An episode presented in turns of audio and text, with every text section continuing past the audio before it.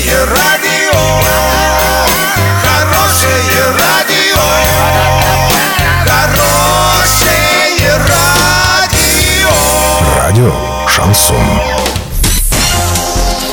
В студии с новостями Александра Белова. Здравствуйте. Подробнее обо всем. Подробнее обо всем.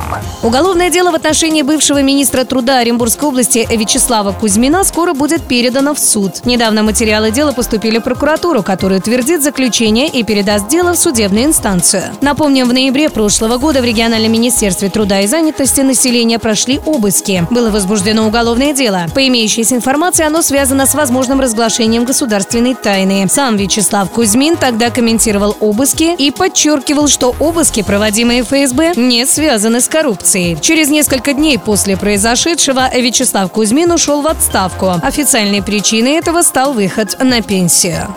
Аэропорт Миконоса признан самой непунктуальной воздушной гаванью в мире. За минувшее лето тут была задержана половина всех вылетающих рейсов. Специалисты сервиса, отслеживающего задержки рейсов по всему миру, определили аэропорты в США и Европе, где летом 2019 года самолеты вылетали с опозданием наиболее часто. Самыми непунктуальными воздушными гаванями Британии стали лондонский Гатвик и Хитроу.